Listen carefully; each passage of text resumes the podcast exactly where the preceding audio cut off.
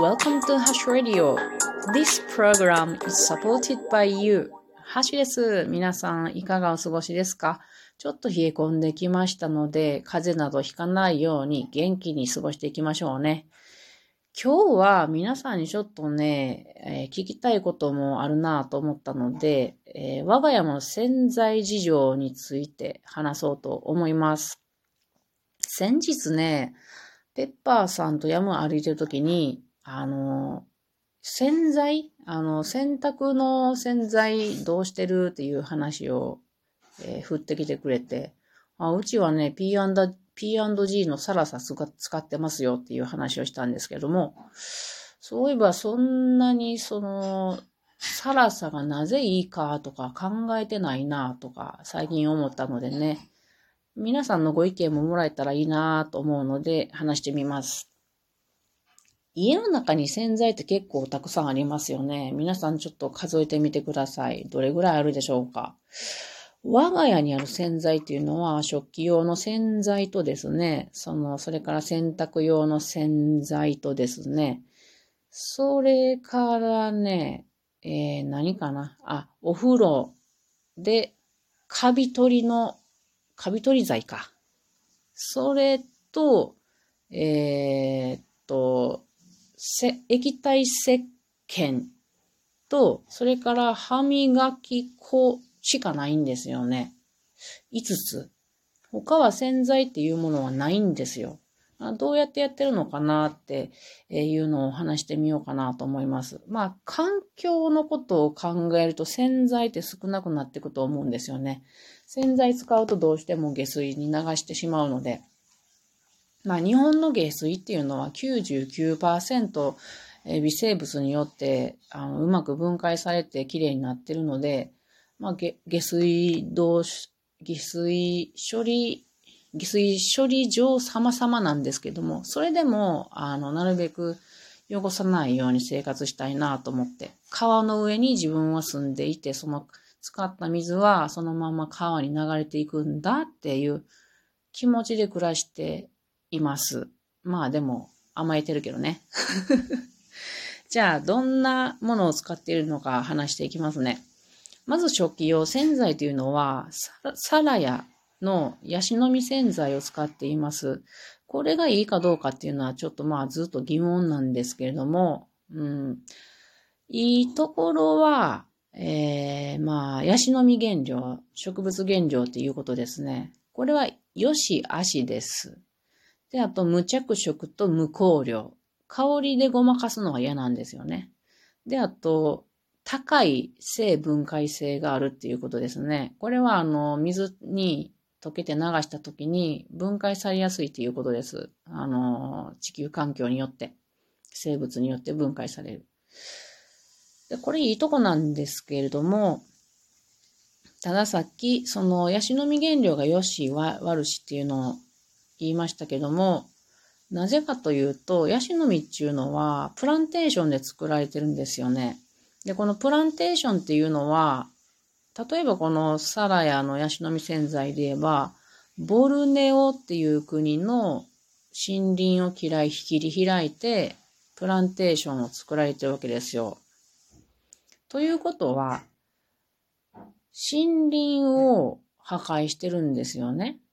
大切な森林を。だからよしあしだなって思います。みんながヤシの実の洗剤はいいんだって言って、どんどんそのボルネオの、えー、プランテーションを増やしていったら、そこの国の森林はめっためたになるわけですよ。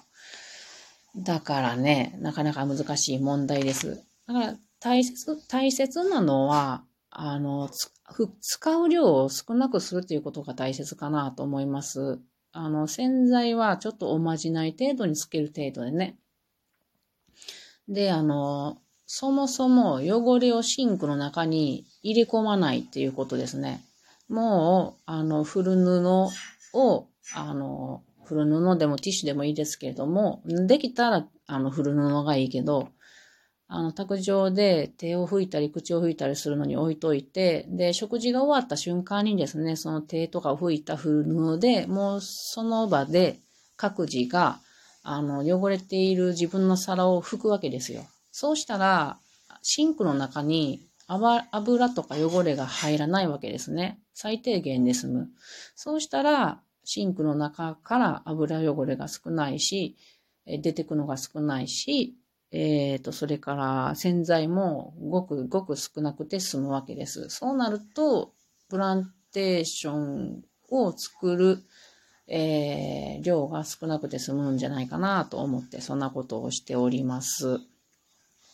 で、まあ一応ね、このヤシの実洗剤のパッケージには、一応ね、持続可能なパーム油生産を支援していますとか、あと売上1%をボルネオの環境保全に当てていますとか、そういうのが書いてあるので、まあ、これも、なんちゅうんかな、宣伝言葉ではあるけれども、一応考えているよっていう会社の、えっ、ー、と、姿勢を見ることができるのでね、そういうことを歌っている製品を使うのも、まあいいんじゃないかなとは思います。皆さんもなんかこう、こういうのいいんじゃないのっていうのだったら教えてくださいね。で次、洗濯用洗剤は、まあ先ほど話したようにサラサなんですけども、まあいろいろ使ってね、結局これにたどり着いたっていう感じですね。そんなに研究しないけれども、一時はね、粉石鹸がいいだろうと思って粉石鹸使ったんですけど、私うまく使えなくってね、あれは丁寧な人しかできないと思います。洗濯機がカビだらけになりました。石鹸っていうのはね、栄養がすごくあるからそうなっちゃうんですよね。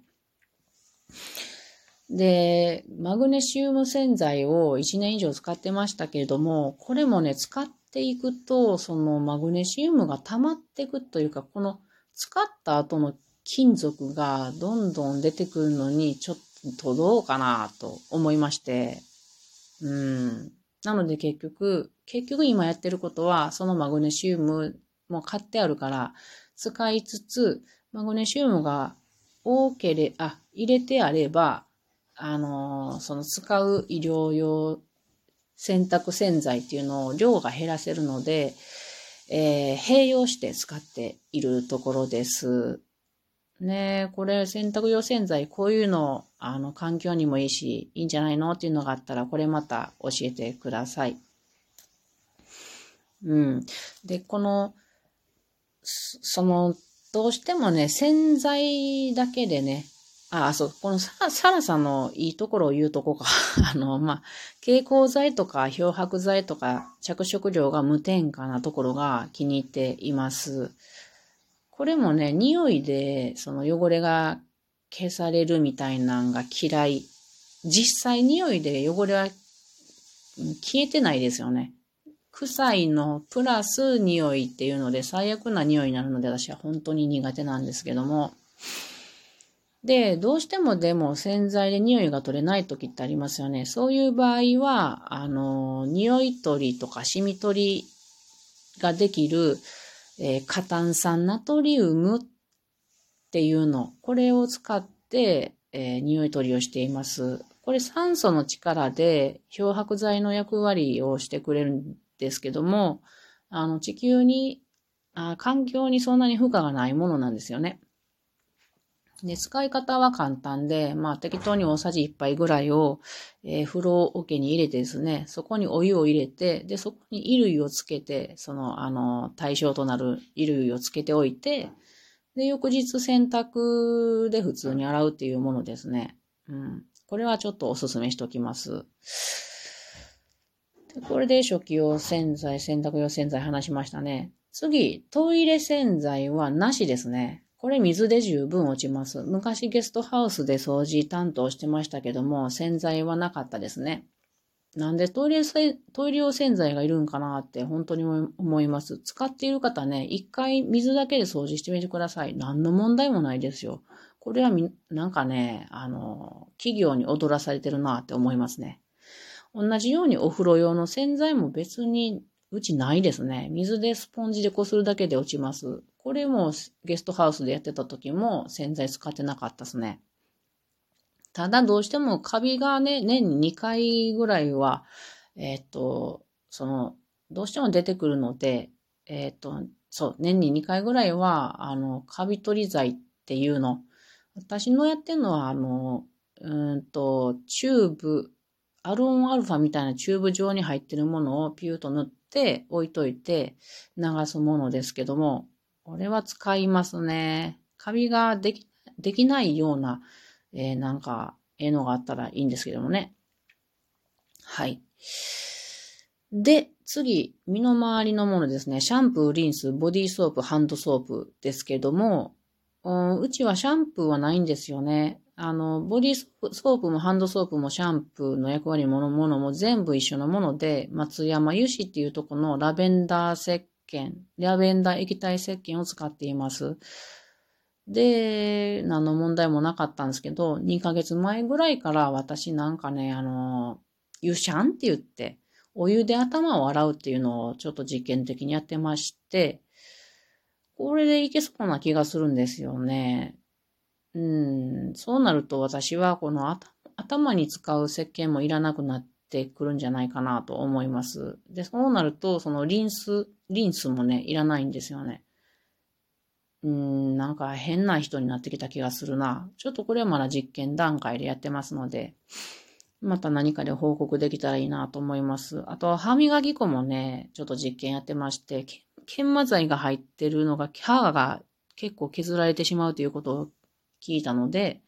朝昼は水だけで磨いて歯ブラシでね、夜は歯磨き粉をつけて磨くっていうのをやってみています。